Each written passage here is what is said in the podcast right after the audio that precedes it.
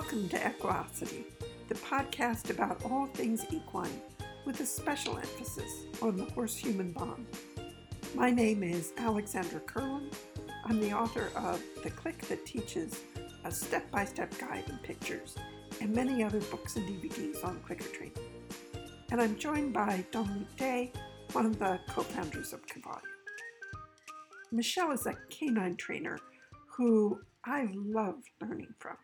Michelle's work is very systematic, which is something that I really like, and she's incredibly creative. Some of you will have met Michelle through the Clicker Expo. She's on the faculty there, and she's given just some great presentations on the platform training that we talked about in the first episode, and she's uh, also shared quite a lot on the teaching of freestyle and that's what we talked about last week. Michelle is also very well known for her work with guide dogs. She worked for Guide Dogs for the Blind, and it was through her efforts that their program was transformed from the traditional way of training dogs to training them all with clicker training. And it didn't just work for those dogs. The dogs in that program excel. So, clicker training wasn't just another way of doing it. The data showed that it was a better way of doing it, which is very exciting. So, last week we talked about freestyle, and Michelle shared with us how to train some of the really spectacular behaviors that she uses in her freestyle performances. And we'd reached a point where I wanted to know okay, now that you've taught the behaviors, how do you assemble them into a routine? So that's where we stopped. I made you wait for that answer. And now we're going to pick up again and let Michelle take us through the building of a routine. But, but let's suppose that I've now been working with my, my horse, my goat, my dog for a period of time, and I have some really cool behaviors that I have I have taught this individual to back up in a straight line away from me. I've taught this animal to go around me on a circle at say a trot and then to change gait into a canter. I've taught this animal to come uh, to me when I call. I've taught uh, a bow. I'm trying to think of behaviors that that would apply to um, both dogs and horses. And I've taught I've taught him to walk next to me uh, in heel position and to come around in front. And I'm thinking, this is a nice little repertoire. I would love to put together a little routine. So, how do I begin to assemble these individual behaviors into a routine? Okay, so let's take those behaviors that you said and, and correct me if I missed one. So you had he'll heel next to me, he'll bow, Yep. he'll come to me, to Yep. my front, I'm, I'm envisioning. Okay. Uh, he'll go around you Yep. and he'll back up.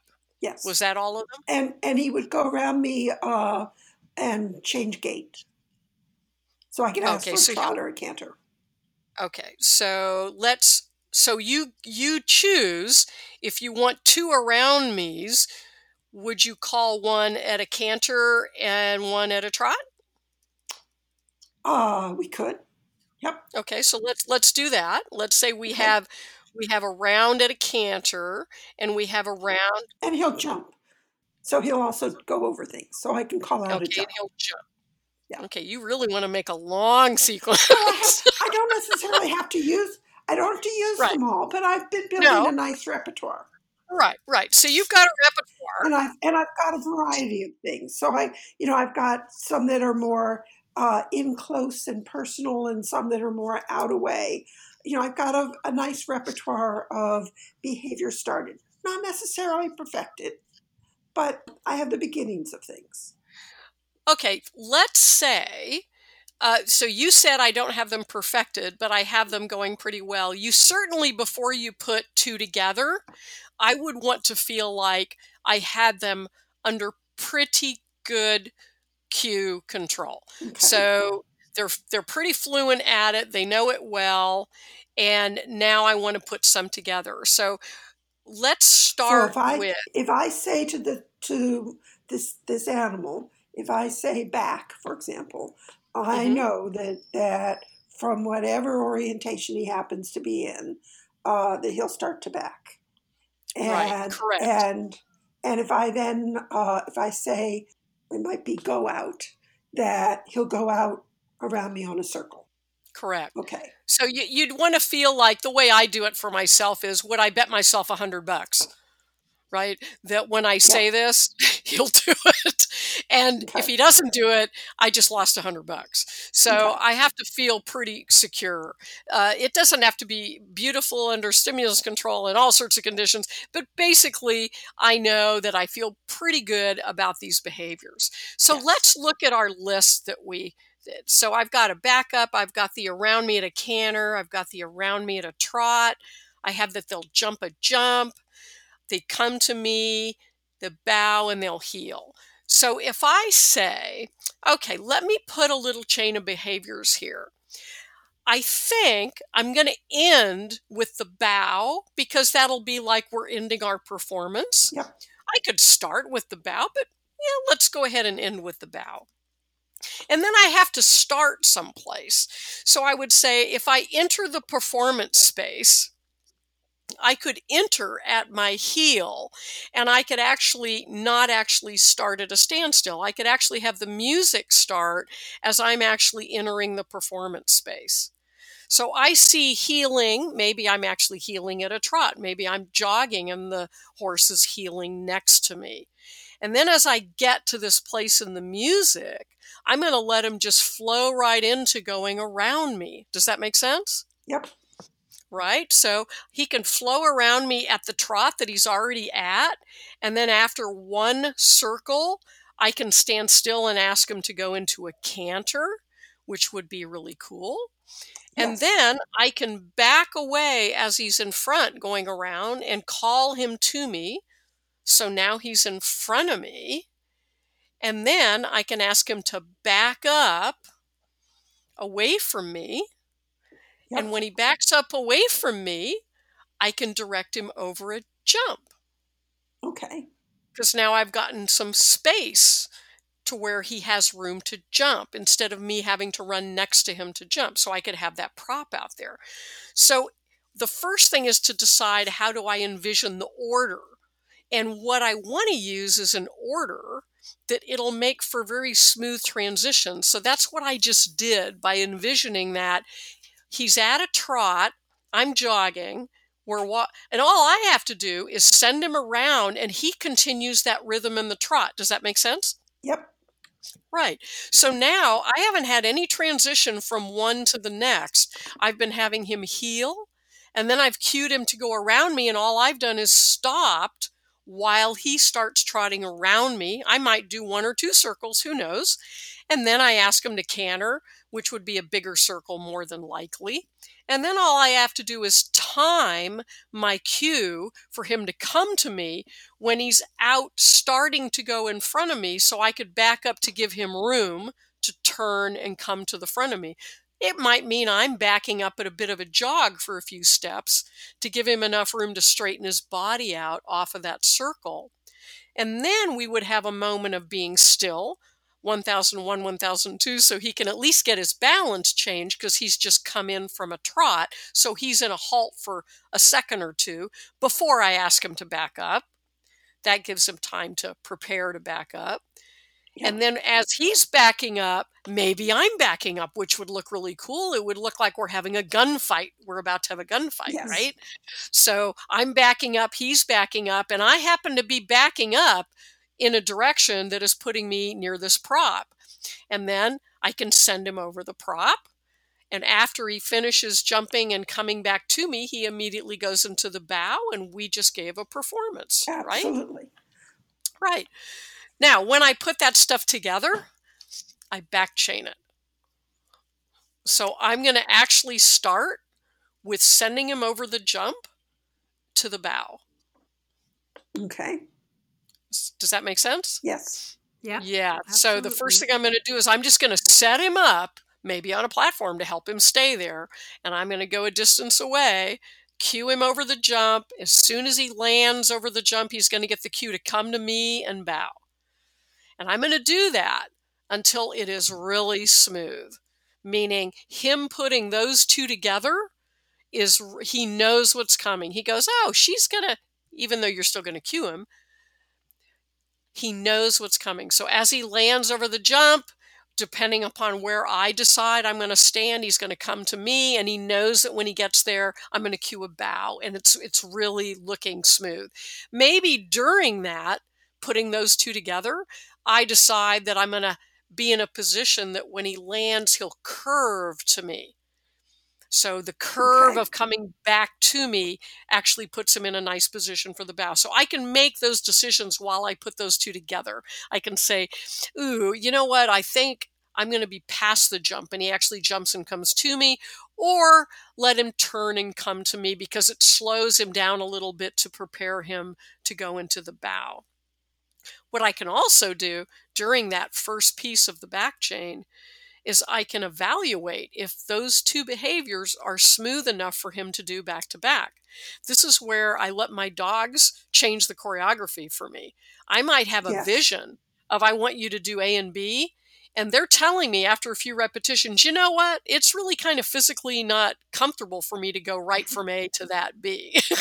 Yes. so Mm. it this is the time I go, uh, that's not going to work. Maybe I'm going to go past the jump and he's going to run, jump, and just come into me into a halt.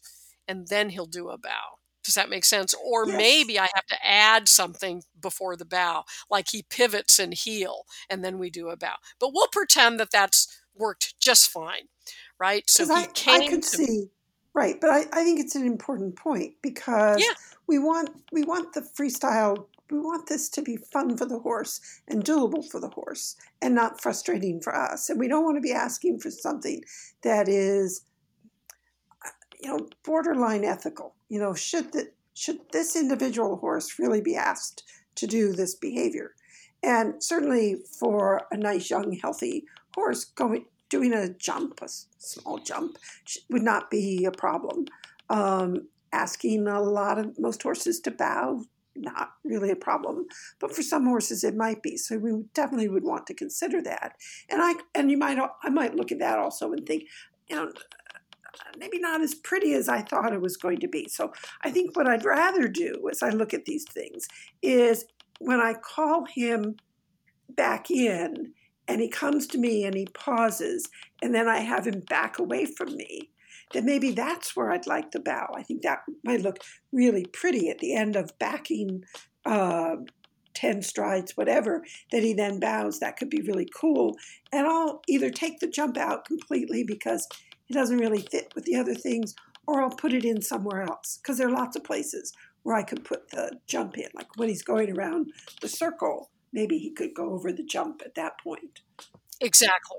But it may be also that it's just, it's not so much that one behavior by itself is not possible for the horse, but he may just not be in a position to do it. And there needs to be a little something added, a transition to make sure that he's physically capable of doing it in that moment just after the other behavior.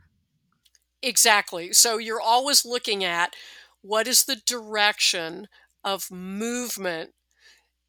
Is that direction making it difficult for the animal to do the next behavior? And that's Mhm. why you really want to pay attention to any sort of hiccups that are happening when you're putting two behaviors together. And you want to listen to the animal. What also is just smart when you're coming to performance that you may be having like 50 behavior cues in a performance, one after the other, you want to make sure that those are easy for the dog or the horse to do. Otherwise, you're going to constantly be working on trying to get a better response to those. So I listen really intensely to my animals when I put behaviors together. It's so if the behavior itself on its own is really good, And when you try to put it after another behavior, all of a sudden it's not. You want to pay attention to that. It could be the direction of the flow of the body movement is actually acting against the dog or the horse going into that next movement that you had pictured. Yeah. So let's assume that this is a nice young athletic horse and and he has no trouble. He can he jumps the jump, comes towards you, does a nice stop in front of you, and then does a beautiful bow. So we have he's he's showing us that physically and and emotionally uh, he can do that. He can handle that. Right. And it should look like it's almost on autopilot, meaning you may be accidentally creating an automatic chain, like a technical chain. And in freestyle, it's rare that I do that. I usually want to be able to cue it because by the animal waiting for my cue means I am in control of what's happening with the music. If we're a little ahead of the music, I might have to delay my cue a little bit because I wanted him to bow when that saxophone did what it did in the music. Yes. So I don't want him to just jump the jump, come to me, and immediately bow. It could be that there's a behavior in the future that you want to have a two or three behaviors turn into a technical cue. But mostly I want to keep control of the performance, so to speak. So the good news though is if I if I cue him to come and jump and when he reaches me, he automatically starts bowing. I'm actually internally having a party because what does it tell me? He wants to do it and he knows it's going to happen. So Yeah. there's usually a place during back chaining that the the animal's going to learn, oh, I have to wait for the cue. That's why you want these behaviors already well trained. So you don't want to detrain what you've already done by starting to connect them that the only time they'll do them is if they do the one before it that you're putting in the chain. So for instance, let's say the horse jumps the jump, doesn't come all the way to you, stops and bows. I'm going to go as I'm going to go escort him back to where we cued the jump. No emotions. I'm not upset, but there's no reward. We're going to go back and I'm going to do it again. And he's going to hear his recall word again as he lands over the jump. And then he's going to get the bow cue. And after the bow cue, he's going to get clicked and treated. So, what he's learning is two things. Yes, I want you to know where we're going, but two, you're going to wait for me to tell you to do it. That's going to give me control of the performance. So, I'm expecting a good back chaining session or two. I'm going to see anticipation. I should see it. If I don't, I'm not doing a very good back chaining session because I should see the animal actually wanting to do it on their own. But because your training ahead of time on that behavior has been solid, doing one or two aborts during the back chaining process does not upset the animal. They just go, oh, that's right, she didn't cue it. So I just go reset them and do it. And usually the next time they go, oh, okay, I might have to give him a second recall cue when he first hits the la- the the land uh, lands after the jump to remind him keep coming. And then I might wait a second or two before I cue the bow, so I know he's really waiting for it. But this is, has not been a problem for me.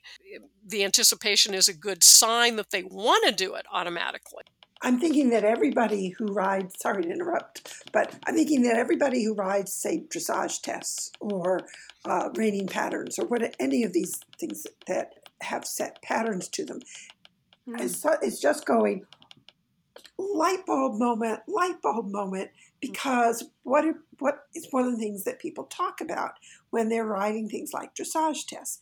Anticipation. Is he anticipates? Yes. And what you just described is is is how you work both with the anticipation but also train so that it's not a problem.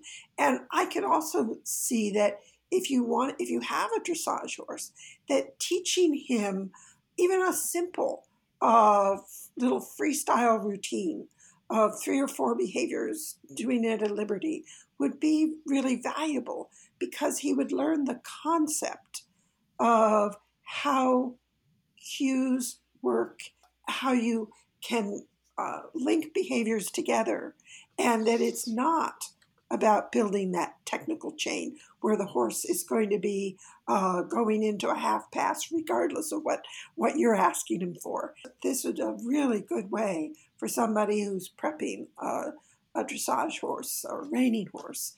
Uh, it's a great exercise to go through. And when you think about a dressage test and how repetitive those movements are for the horse to learn that after I, as soon as I head down the diagonal, I'm going to go into my flying changes. I don't yep. need a cue. uh, yeah, so exactly. When, exactly. So if you think about a dressage test, if I were riding dressage again, I would backchain my dressage test. Yes. So uh, that's how I would actually put a new dressage test together is I would backchain it. So I would actually start at the end and I would just keep adding before it and the horse knows that test by heart, but they also know they're supposed to wait for the cue. So I think also there's part of it in the beauty of clicker training is that there's no punishment so you're not there's anticipation but there's not the other part which is I want to get this over with as soon as possible. Right, but you know, even even in traditional training, uh, I can envision uh, many dressage horses that I've watched through the years. Uh, the anticipation they're doing is just because they know it's coming, and yeah, they, they, actually do. Coming. Yeah, they, they just want to do it, and unfortunately, then that's punished right? So it's like yeah. so the horse starts doing flying changes and he gets punished. So the, the the beauty of clicker training is that we have we we build the same anticipation out of the joy to do the behavior but we don't take the joy away. No you just reset. Right. We just let them understand that they have to wait for the cue to get that joy that just actually makes them respond all the better to the cue. Yay i finally got the cue right? So i right, think right. Uh, the the the cool thing about alex's idea there about dressage riders teaching a, sh- a short chain of tricks to teach the horse the concept of waiting for the cue. The beauty of that is the fact that you're teaching yourself the concept of yes. teaching mm-hmm. yes. how to wait for the cue. Yes. So the, the cool exercise, which might help a dressage rider go, oh, I'm not going to ruin my dressage horse by doing this, right? Is that you're test you're doing it with something that you don't have to worry about your dressage instructor yelling at you for doing it right? It's you, you're introducing the idea of letting anticipation take its natural course but you're ready for it when it happens.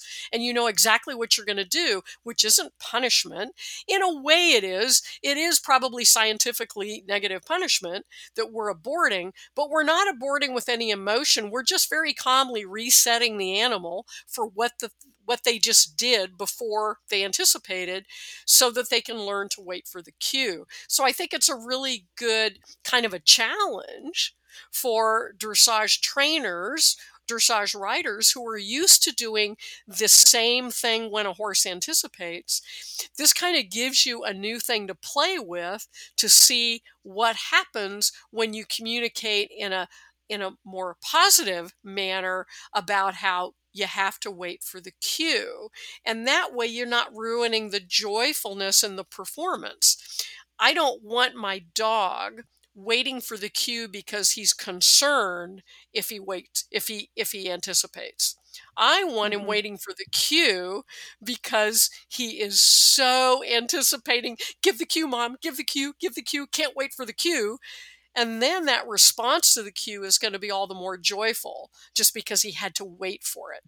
I, I always I always picture uh, runners at the Olympics or swimmers that are waiting for the gun to go off. Yes. And when they're waiting for the gun to go off, they are so ready to go. They're smart, they're humans, they know exactly what they want to do, and you still see them do what sometimes? They jump the gun. They make a mm. mistake. That's right. So I know that that swimmer and that runner didn't try to do anything wrong. He just was so ready to go that he made a mistake. And when my dogs mm. anticipate, that's what I picture. I picture the runner or the swimmer jumping the gun. I'm not upset. I'm just like, oh, well, let's reset and try again. Because they're not purposely trying to cause a problem. They're just trying to do a behavior. And trying to do a behavior is something I don't want to ever squash. That's right. That's right. Now, if you saw if they if they if you reset and it occurred again and you reset at what point would you go have a cup of tea and think about what you needed to do differently uh, if it happened again right away on this i would probably stop right then and think to myself huh what's going on here and what can i do? Usually you can help the dog through it by giving a cue adding an extra cue like when he lands over the jump instead of just thinking well he's going to come to me adding the recall cue. And because that way you're going to find out where the real weakness is. So you thought you thought your recall cue was really good right right, right. so you you call him when he lands over the jump and he still goes into the bow. Well, there's all your information you need. My recall yes. cue needs work. So now I stop back chaining, I stop chaining, and I work on my recall cue separately. So I reestablish, strengthen my recall cue, and when I've got that going again, I get the the horse or the dog. I get him thinking about the recall cue. Now, ooh, I'm really excited about my recall cue. Now I go back, put him in that spot, let him do the jump, give him the recall cue, and I should see a lot better response. And that way I've got the dead space I want before I give the bow cue. So it I don't want three in a row would be like three strikes, I'm out. I, I should not have tried it a third time without trying to investigate why the same thing happened right away again. Good. Because again, remember, we started this exercise by saying these are good behaviors on yes. cue. Yes. Yeah. Yes. Absolutely. And and then we also discovered that we thought was a two behavior chain is actually a three behavior chain. Exactly. Because when we put behaviors like this together, right? We kind of sometimes assume things. So, what we assumed was when he comes over the jump, when he gets to me, he's going to bow, right? We just assume that, that he's going to, well, of course we're going to add a cue that reminds him as he goes over the jump to come to you. If you weren't in a straight line with his travel from the jump, you probably would think more about doing that. So if you were off to the side, you probably would think about calling him. But people do that when they put chains together. They'll forget that there's an, an in between behavior actually happening. Is theoretically, if you told him to jump and he jumps, he really would have the right after the jump to just stop and stand there and look at you and say, What's next? But because he has momentum over the jump, it's probably going to carry him through to come to you. But you say to yourself, especially after a mistake like that, you would say, I guess I better give him his recall cue when he lands over the jump because he just finished what I cued him to do. So I should have my next cue well timed so he can just flow right to me. Yeah. So he doesn't have to guess and fill in. Exactly. You're yeah. you're making things very clear. Yeah. The answer is always obvious to the one who knows it. Is a line that I've always liked. exactly. Yeah, I like. So that. now I have, I have this nice little unit that's working really well for me. Then what do I do? Then I'm going to add the one in front of the jump cue, which is backing up to a certain point. So what what we had him do right before we cue the jump was to back away. That was our plan. Yes. Right. So when we did the the jump to the bow that had that little recall in between them, when we did that, we just are putting him in the location, had the distance location we want him before we cue the jump. So the next step is to cue the backup. Now, here's a really good example of what I do when I put a chain together. Let's assume that our goal backup is going to be really long. I want him to back up 50 feet because he's really good and it's a cool looking behavior.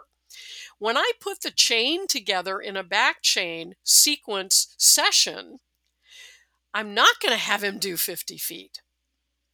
I'm only going to ask for enough backup to have him experiencing responding to the cue for backup, and then I'm going to cue the jump. I don't need to have him do excessive amount of behavior when I put the chain together. What I do need to pay attention to, though, because it's going to be a long 50 foot backup, is that on one rep, maybe I'll have him back up four steps. On the next rep, maybe six, then maybe five, then maybe seven before I cue the jump. I don't want to create that after just a couple of steps of backup, he's ready to do the jump. I can avoid that by saying, I don't want to make him back up 50 feet for every rep, but I can at least make him back up variably so he is doing what? He's listening for when do I actually cue the cue to go ahead and jump. We also might discover that we want to add a transition in there. The transition would be a cue to stop backing mm. and wait for the cue to jump. That could be something that you decide, oh, you know what, come to think of it, I think I'm going to actually cue him to stop and then I'll cue the jump. And that's like what we discovered on the recall one after he lands over the jump. We said, how do I make this smooth? If, if he's expecting me to cue stop, that might actually prevent him from trying to come and jump while he's backing. Does that make sense? Yes. Yeah. So the, the next step is just to add the behavior before, but it doesn't mean that you might not add a little transition. That would be a nice transition was I'm cueing back, back, back, whoa, and then I cue the jump. So now when he does the jump, and he comes in, I say come, I say bow, and he gets clicked and rewarded.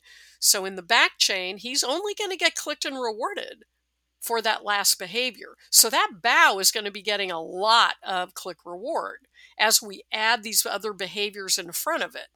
But as we do it backwards like this, he actually is really going to be feeling confident about where he's going. So that's why you're going to see the anticipation because he knows as soon as we cue jump when we added the backup, as soon as we cue jump, guess what he's going to do? I know what I'm doing. I'm going to jump. She's going to call me and I'm going to bow. Yes. So it isn't like it's taxing on him. If we did it normal forward chaining and keep adding something onto the, oh, now I want you to do one more behavior and now one more that's where you get hesitation because you're adding more work. This is, I know right where I'm going. I'm only adding one thing right before he's done several reps of that one little back chain. He knows right where he's going. So I'm just really adding back up, whoa, and now you get to do the thing that you actually know really well already. Yeah, and that has such a deep history of reinforcement behind it. Exactly. Could you still rehearse inside the chain that, or you would always go all the way to the end?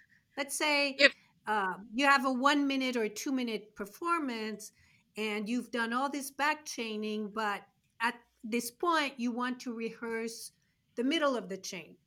Yes once you've back chained a sequence. So I usually, when I divide my freestyle routines at a championship level, they are anywhere from 60 to 90 behavior cues.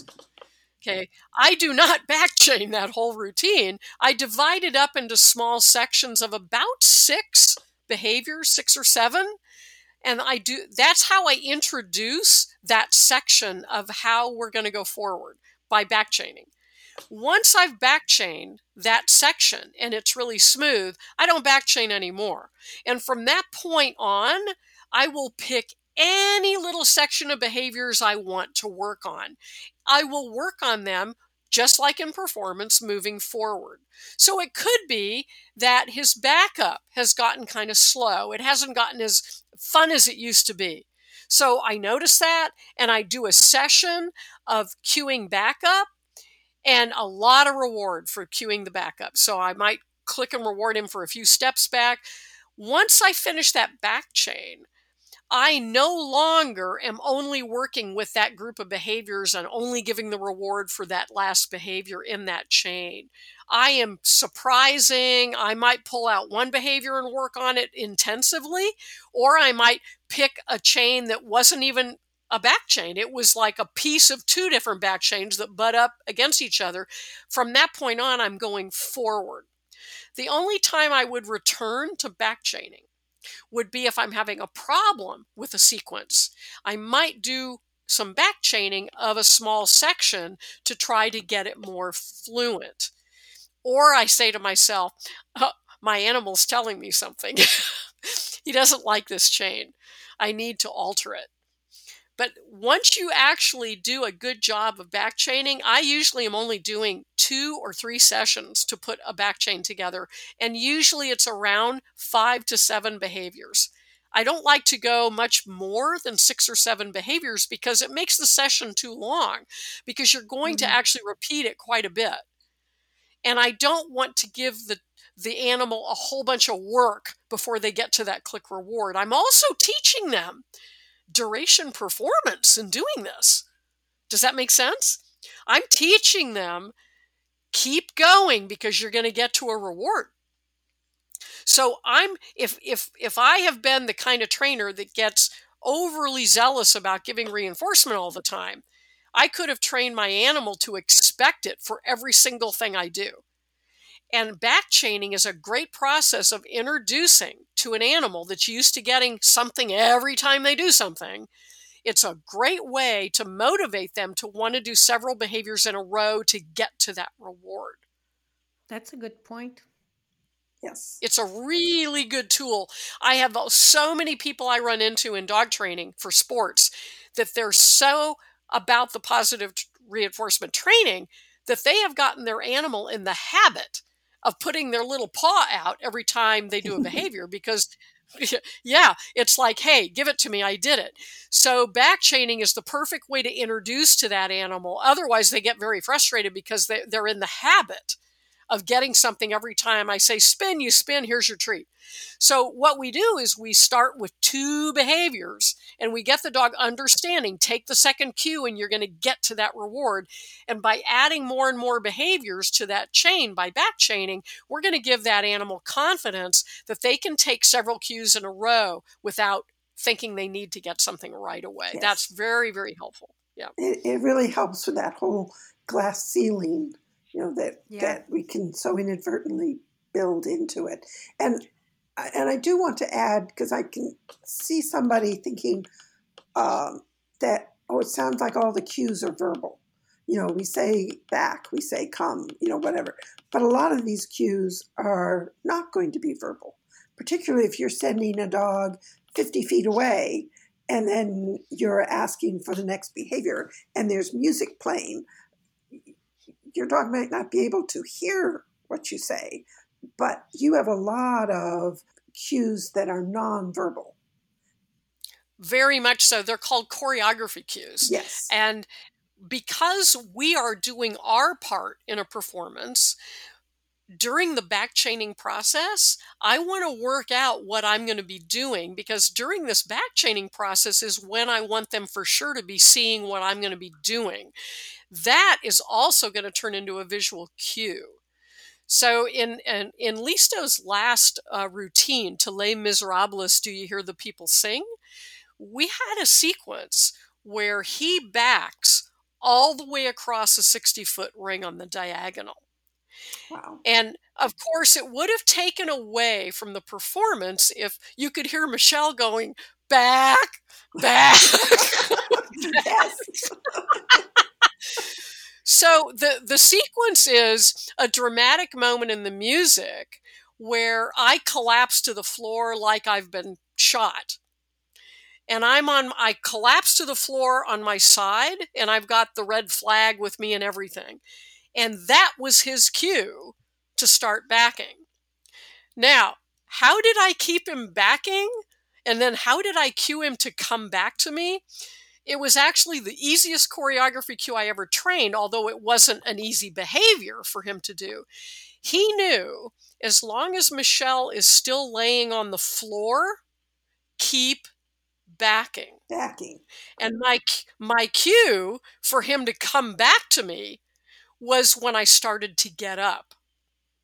So it was really fun watching him because he would back up in these little stutter steps and he would look at me and then he'd back up and he'd look at me and he'd back up and he'd look at me he's everyone thought it was this dramatic thing he was doing but what he was really doing was going damn she hasn't gotten up yet mm-hmm. and then he got so excited about that sequence that he would talk so he'd be going. Eh, eh, eh. so we added that to the whole backup sequence, which uh, just blew everyone away because it was this dramatic moment in the music where I supposedly have gotten hit by gunfire. But all I had to do was have the ability to see him. And if he was in one of the moments where he hesitated to look at me, I would never start getting up. Because what would that have done to, what would that have done to his backup? Yeah. See? So to him, he had to keep backing up to get me up. So I always had to pick a moment when he was actively backing to start getting mm. up. So it was actually kind of fun for me in the ring to feel so in control of this animal by just watching for picking a moment when he was actively backing to start getting up because of course he wanted to come back to his mom and then he came trotting back in for the rest of the routine. Really good example of two choreography cues that were extremely strong. And everyone's going, How did you give? It's so funny. They go, What? You were giving no cues. How did he know what to do? I said, Man, he had re- he had really strong cues, really strong cues. Yeah. So I have a question about uh, the human part of this. But before we because before we ask that yeah. question, because okay. it's relevant to this, if somebody hasn't okay. seen that performance, Michelle, where could they find it to go watch? Uh, you know, I I think I have it on YouTube. I would look right now and double check, but I don't want to use up my bandwidth. so, right, uh, right, right. I, I, will check, and then if it isn't on YouTube, I will put it on YouTube. Okay, and then I will give you get the link to you. So okay. yeah, it's it's a pretty it's a pretty cool uh, series of, uh, and of course, when you know that those are my cues, it's really fun to watch. More fun I, to watch. I, I think he's in frame it's it's such a big distance. I don't know if the camera got both of us in frame when I start getting up, but you'll be able to look from his his reaction. You'll know when I start getting up. Yeah, so it's really fun. Yeah. So uh, I I'll be sure to get that on YouTube if it's not on YouTube. Oh, perfect, perfect. So sorry, Dominique, to interrupt, but I'm yeah, sure. So the human part of this, I mean, freestyle is for me very attractive because it's very creative but at the same time uh, not all of us are dancers and you know you look at some of those routine and some of those humans are dancers ballerinas even um, but for people who don't feel so graceful you mean um, like me? I mean, they're, they're, I'm, I'm not i'm not a dancer. Yeah. But it's yeah. intimidating in a way you know to think ooh, what am I going to do? You know, it's one thing to think about your graceful horse, but then you think, I'm not a dancer. What, what am I going to do? What do you say to those people who want well, to do freestyle, but they feel that they may not be graceful enough or artistic enough to be out there with their horse? I think that the cool thing about the sport of freestyle is that anything goes. That's what the word is anything goes, freestyle. The thing is, is you have two styles, common styles. One style is somebody is dancy, and some of them almost look like professional dancers. There's a few actual professional dancers that do freestyle. Uh, that mm. I was very intimidated by that when I first saw the sport, and I didn't think there's no way I can do that. But when I f- saw the first skit done, see, I'm a skit, I'm a storyteller. And when I saw the first skit done, I went, oh my gosh, I can do that. So as long as you can be comfortable just moving to the music a bit. So, most everyone, no matter how bad they think they are, they probably have on their own in their own house had the music up loud and moved around to it and had fun. They probably can do freestyle. the main thing is that if you're telling a story or you're a character, which is my favorite thing to do, is be a character because I'm more brave about Mm. performing when I'm not being Michelle Pouliot, when I'm being a Right. character. So I Mm. get to be an actor. I think I'm a frustrated actress. Uh, so I, I get to just act out the story. And if you do that and you find something that speaks to you, when you're picking music that speaks to you personally, you probably can find a way to move to it that makes sense to you. But if you think that if I do freestyle, I have to like choreograph these dance steps, no, you don't. Basically, Mhm. you're performing to music and you're either interpreting it, the music, and you can interpret it without dancing. You're just moving the way you might move in your bedroom to music, right? But you also can interpret the music and, and be kind of telling a story about it. So there are several routines that I do that if you watch me, I'm not dancing, I'm just moving to the music. And I think that people shouldn't feel intimidated because understand the audience's eye is watching the animal much more Yeah. than they're watching you. So the the Yeah. audience's eye Which is which is all how it should be. exactly. And that's what we Mm. we should be doing. We should be having our animal draw the attention by the cool behaviors they're doing and how cool they look. Yeah. So even though you might be right next next to that animal, they're still focused on the animal. So d- the the main thing to understand is that do you need to kind of move to the music? Yeah, you know you need to kind of feel like you've got a little bit of the beat of the music, but maybe mostly what you're doing is walking in time to the music and you're letting your animal do the rest of it. And Right. we talk about dancing with our horses all the time. That when you're working, whether it's Liberty or in hand, and you're you're working uh, beside a horse, it is a dance. I'm not a dancer either, but I feel I feel as though I'm dancing with my horses, and when they're beautifully balanced, I feel as though I'm dancing with Fred Astaire. yeah, and I think that that's a good way to look at it. Well, Alex, you've certainly made rope handling much more graceful Yes. than what most people study or learn.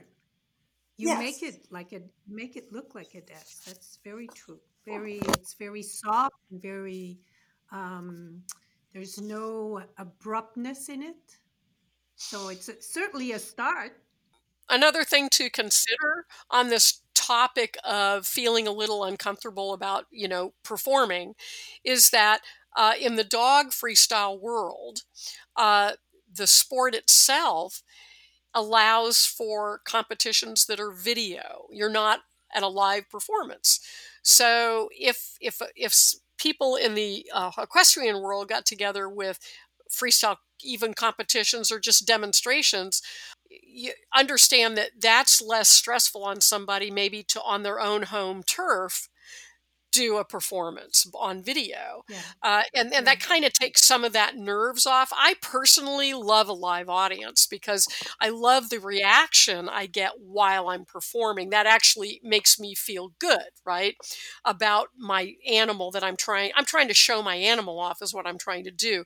But there are a lot of people that are kind of shy about being in front of a live audience and the cool thing which is really conducive to the equine world would be to have video competitions because it's kind of hard to find a place to hold you know a competition of uh, the size of arena you need and you need r- room for the audience and things like that. So that's something to take and consider too is that even if you just did freestyle for your own thing to do and then you video it and you show it off on the internet that's a cool thing.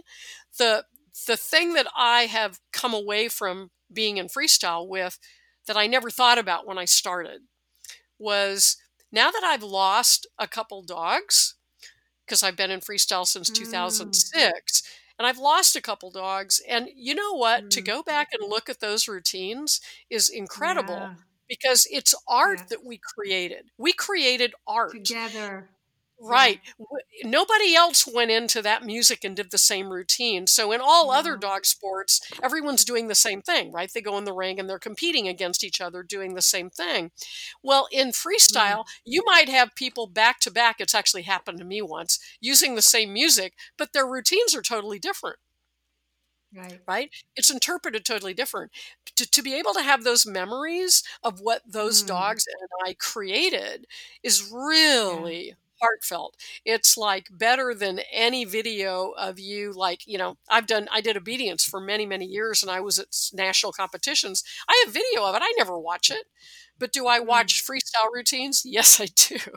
because yeah. you know, you you actually created something that evoked emotions in people. It wasn't just about watching a competition that people were looking at what you oh uh, well the dog was a little crooked there or the horse didn't do his flying lead change and that sort of thing. You're you're actually creating something that is entertaining people, and uh, that's my my yeah. goal. Well, you know when when I start looking at freestyle routines on the internet, I have to be careful because I can spend so much time I like know. you It's say, it's so it's it's so fun. entertaining. Everybody everybody's different. I don't think I could watch a whole evening of obedience. But freestyle, oh, I have to stop myself and go to bed, yeah. you know. Yeah. Yeah. Yep, exactly. I agree totally. Yeah. So the, the the challenge is there for all of us who have who have horses and goats and dogs to um, you know the dogs are uh, are way ahead of us in this regard but Yeah. to begin to create small routines and you start small you know we Yep. just described Start uh, small. you start small you start with uh, you look at the repertoire that you already have with your individual animal you think about you know what would be a, a really cool behavior or two to add to it how would i train it and we're all, you know, we're, we're still, uh, yes, the economy is opening up uh, as we're recording this, but a lot of people are still home more than otherwise. So we have time to train. We should go train and create some. Exactly. You know, just uh, what can inspire you is to pick music that you really like. You really like this music and you think it kind of fits your horse's personality and your personality. And then just pick a section of it, a really small section of it. It could be a, a chorus or the end of the song. And just try to put something together and just make a, a 30 second performance. Yep. You know, it can be at the walk. So if you haven't reached the stage yet where you're where you're uh, working at the trot and the canter and the groundwork, that's all right. The walk is the mother of all good things. So as soon as you just said a walk, you see my head went right to the music of Baby Elephant Walk. Good music for a horse walk. Huh. Which one? Which one is From, this? that's from the, the movie Hatari with John Wayne. They have uh, the uh, music in there by I think it was Henry Mancini called the Baby Okay. Elephant Walk, and it, it's got some great music in there for a horse's walk. Okay. So now I can see everybody out. looking that up, and which will be really fun. And we'll see. And, but then, but that would be fine because everyone will have a different. They'll create something different with it. In in your course, in your course, you had this uh, in your freestyle course, your online course, you have this this section that I found really interesting, where you say to people, you know, video your your at your dog in this case because um, it's it was about dogs, and then at home play music to the video and see if it works with the pace of your dog because you have small dog, big dogs, they don't have the same kind of um, uh, walk gait. And I thought that was interesting because you give a few examples, and some of the music worked better than other music on this particular animal's walking steps. So Yes, that not not all musics are equal, and it's a completely different feel. Exactly. And you know, the the advantage to getting some nice video of just your horse's normal walk, normal trot, normal canter, and you have about a minute of video and you turn the sound off. You don't need the sound. You go on YouTube and you look at a whole bunch of different music and you watch the video while you're playing different music. And you mm-hmm. you'll notice when you hit one that's like, "Oh my gosh, his gait looks wonderful to that music." And you really right. do want to have I think even more so with horses because you have this longer body with long legs and they've got a more obvious rhythm, I think, even than dogs.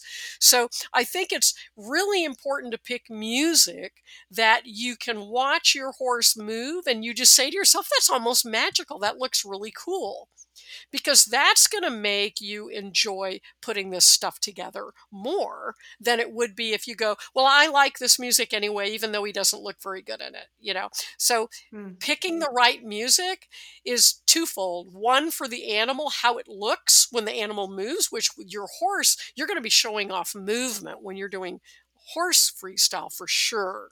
Even if you're telling a story, you're going to want to be showing off their whatever movement they have. And secondly, make sure you like the music too, because you're going to hear it a lot. yeah. yeah. yes, and you want to continue to like it at the end of this process. Yeah. yeah. Ex- exactly. so we've covered an enormous amount of ground. And before you say to us, I've run out of steam and I have to go take care of my my dogs, my horses. Um, we're, we're close to that right now. My old girl's looking at me here. okay. Well, well, very very quickly then, and, and, unless we really should stop. This whole so the, going back to the transformation of guide dogs from the traditional to uh, clicker trained uh, where the training is all done with, with positive reinforcement. And the, some of the things that you learn from that experience that are are things that we need to be thinking about as we are uh, in this time of, of real transition that we're living through. What are some of the lessons that we need to be sending out there? I think the the biggest lesson I learned in the process was being more sensitive and supportive to individuals who actually were totally buying into the idea of changing. So, let me give you an example. So, I was dealing with very experienced guide dog trainers that train traditionally for a long time. So people that had careers as long as 15 years and up, even a little. So they were very confident in those, uh, the the training they did and the ability. But they were also very open to change and they were very excited about the clicker training. So I think that as we progressed and I was rolling out the new ways to do training on individual behaviors, I became less sensitive because this group was so ready to change that they were feeling as though what they had done in the past was being judged. And one day, one uh, of the younger than me trainer, but he was highly experienced, I was talking about the old way of doing something and how we were going to now do it this way and how much kinder and gentler it was. Da da da da da da. Okay. And he stopped, looked at me, and said, "Well, well, we we were doing a good job. Eh, we've been doing a good job on that." And I felt so awful wow. that I had tapped into something very sensitive to him that changing from traditional to positive now he was being made to feel he had been mean to dogs. And for years, he'd been doing techniques that he'd been taught how to do and done them well. In no way did I want to make him feel that he was a bad guy. And, and so I'm, I was used to that with people that overtly were against change. So when I would run into a guide dog instructor that went, Oh, it's fine. We've been doing it for years. You know, it's safe. We know what we're doing. I could deal with them. But what I hadn't realized was I was taking for granted that because this certain group of people were so open to change and willing to get better, I assumed that they weren't having difficulty with it, but they were. What they were having difficulty with was the fact that they realized how much nicer and kinder and more wonderful clicker training was to the animals. And a part of them was feeling guilty, like they had hmm. done something wrong before. And in fact, they did nothing wrong. They took direction, is what they took. Yes. And and and so that is probably the key thing I really quickly paid attention to.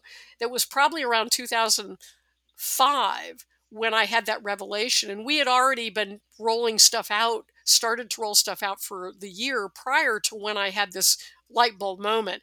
I and I pulled him aside after this meeting and apologized. I said, you know, I'm as guilty as anyone. If we're going to be guilty, look at me. I'm the one that's got 20 something years experience already. Uh, and I said, God, you know, I, I don't want you to feel like we're saying that we were bad people because we weren't bad people. And I think it applies very much to what's happening right now. Uh, yes. As far as understanding that it's it's okay to look back and realize you were wrong, meaning that there's a better way. But we just knew what we knew. That's the bottom line. And we got done what we were supposed to get done. It worked for us at the time. And to understand that by realizing there's a better way and change is going to help the whole world. And in guide dog work, it was helping the world of guide dogs working for blind people, we have to put that aside and just look at it as experience that we actually can grow from, knowing that that was then and we learned from it and this is now. No different than I'm a better clicker trainer now than I was in 2007 when we were converting yes. our staff over. I'm a lot better yes. clicker trainer. Yes. It doesn't mean that in 2007 I was a bad clicker trainer. I just knew what I knew. And if I'm good about progressing me as a person, I'm going to be able to take in good stuff and change for the better. And if I practice that in my daily life, I'm going to help other people practice it too by demonstrating that. So I think that was a surprise revelation I had because I thought my big battle was always going to be the people that were openly against change.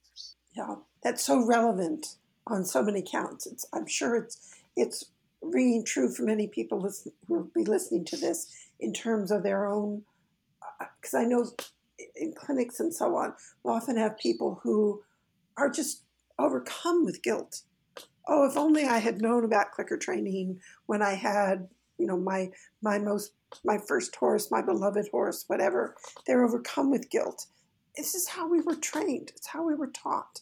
This is this is what we knew. It's what we did. And as we learned other better, different techniques, we embraced them and we got better. I'm having a really interesting experience right now. I'm revising. I'm I'm actually converting the uh, lesson one DVD to streaming, which I'm sure people will be going, yay, finally.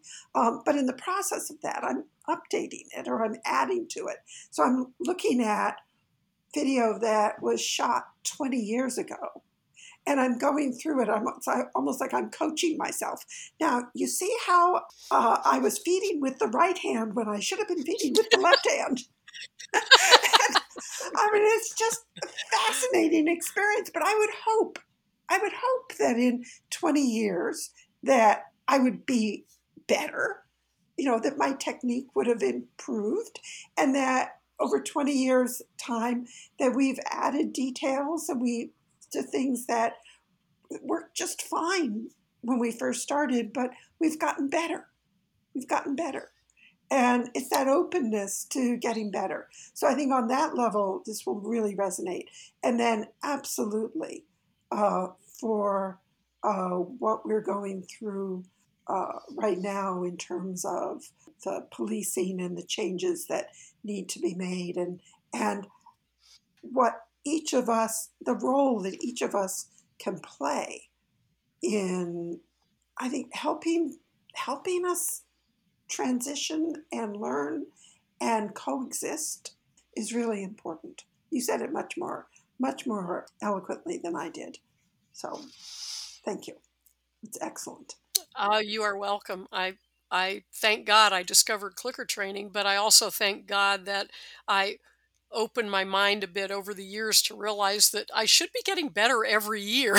so yes. there are new things, there are new things to learn and to get better at. And I am having so much fun finding those light bulb moments uh, as I continue my journey in this wonderful scientific way of training with yes. positive reinforcement. Yes. And now, before your your old dog says, "Mom, I, I need you," um, so if people want to learn more about your work, where do they find you?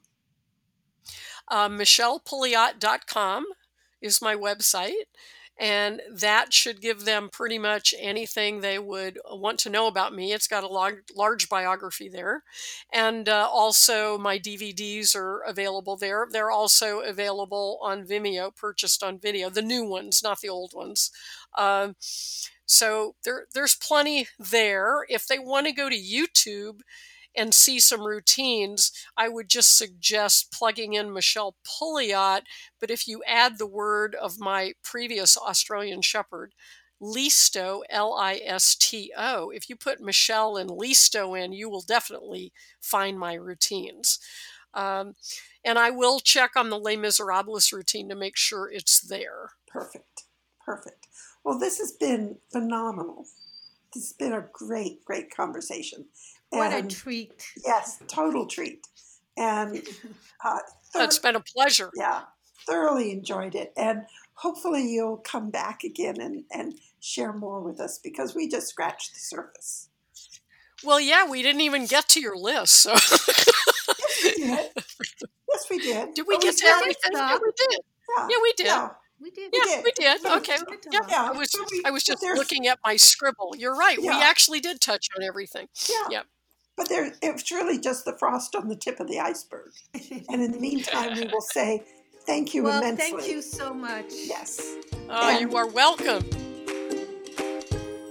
Michelle has described so beautifully for us how she constructs a freestyle program. I hope some of you will give it a try. And if you want to watch the program she described with her dog Listo, it is available on YouTube.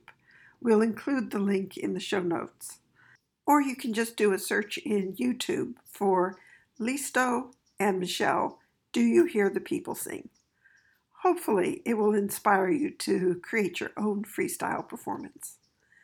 And while you're at, on the internet, do please check out my new Stay at Home Learning Together internet clinics. There are two coming up in July. The clinic that's on the weekend of July 18 through 19 is going to be a really interesting one to teach. It's going to be on rope handling. And I'm really looking forward to that because initially it seemed like quite a challenge to be presenting rope handling via the internet. But in the podcast, Dominique commented that my rope handling looks like a dance. And what we're going to be doing is through the weekend is exploring what that means and how you get there. So you'll need a halter, a lead rope, and a yoga mat or something equivalent, plus a decent internet connection. But you'll have to join us to find out what we're going to be doing with those three things. I'm really looking forward to teaching this clinic. I've been working on assembling the program for it, and I think it's really going to work. In fact, I think it may be turn out to be just a phenomenal way to teach the rope handling. So that's July 18 and 19.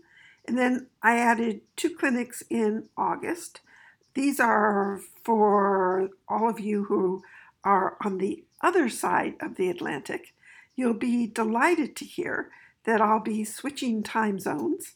So we're going to be starting five hours ahead of my local time zone. So that's going to be perfect for those of you who are in the UK. I hope you'll you'll join me for one of these clinics. Space is very limited. I deliberately design these so that the group size is small so that everyone can participate. So again, the space is limited. So if you want to learn more about these clinics, just go to the events section in my website, theclickercenter.com. I put up a lot of material about how they work, and you'll also find the information on how to register. And remember as well that you can still register for our Listen and Learn audio course. That's at the equiosity.com website. We've just had some wonderful, wonderful feedback on the course. I could not be more delighted, more pleased at the comments that we're getting. So that's another really good resource. So lots of things to look at to check out at the on the internet. You can go to michellepouliot.com for all of Michelle's resources. Go to theclickercenter.com to learn more about my stay at home, learning together internet clinics, and equiosity.com to learn more about the Listen and Learn audio course. So, I think that's all the announcements for this week. Thank you very much for listening, and next time we'll begin a new conversation. So, stay well, everyone.